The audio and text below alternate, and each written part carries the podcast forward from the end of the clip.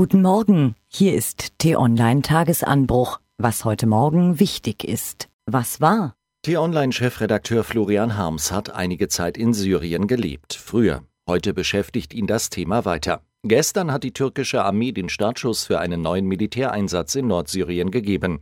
Offiziell sollen die Soldaten ein Dschihadistenbündnis in Idlib ausschalten, inoffiziell geht es wohl vor allem gegen die Kurden. Florian Harms findet die Situation zum Heulen und weil Heulen nicht reicht, versucht er wenigstens ein bisschen zu helfen und spendet einen Beitrag. Wer es auch möchte, der kann sich auf t-online.de informieren.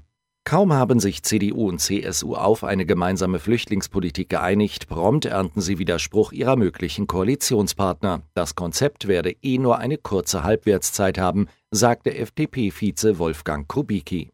In drei Wochen ist es bei Air Berlin vorbei. Spätestens dann verschwindet die Airline aus Berlin.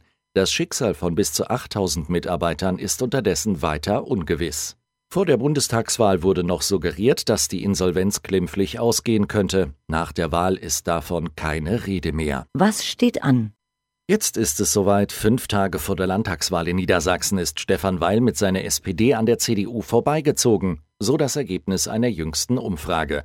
Jan Hollitzer und Patrick Diekmann von t-online.de haben den Ministerpräsidenten gefragt, woher sein Erfolg rührt der Parlamentswahl haben unsere holländischen Nachbarn wieder eine Regierung. Heute stellt die neue Koalition aus zwei liberalen und zwei christlichen Parteien ihr Programm vor.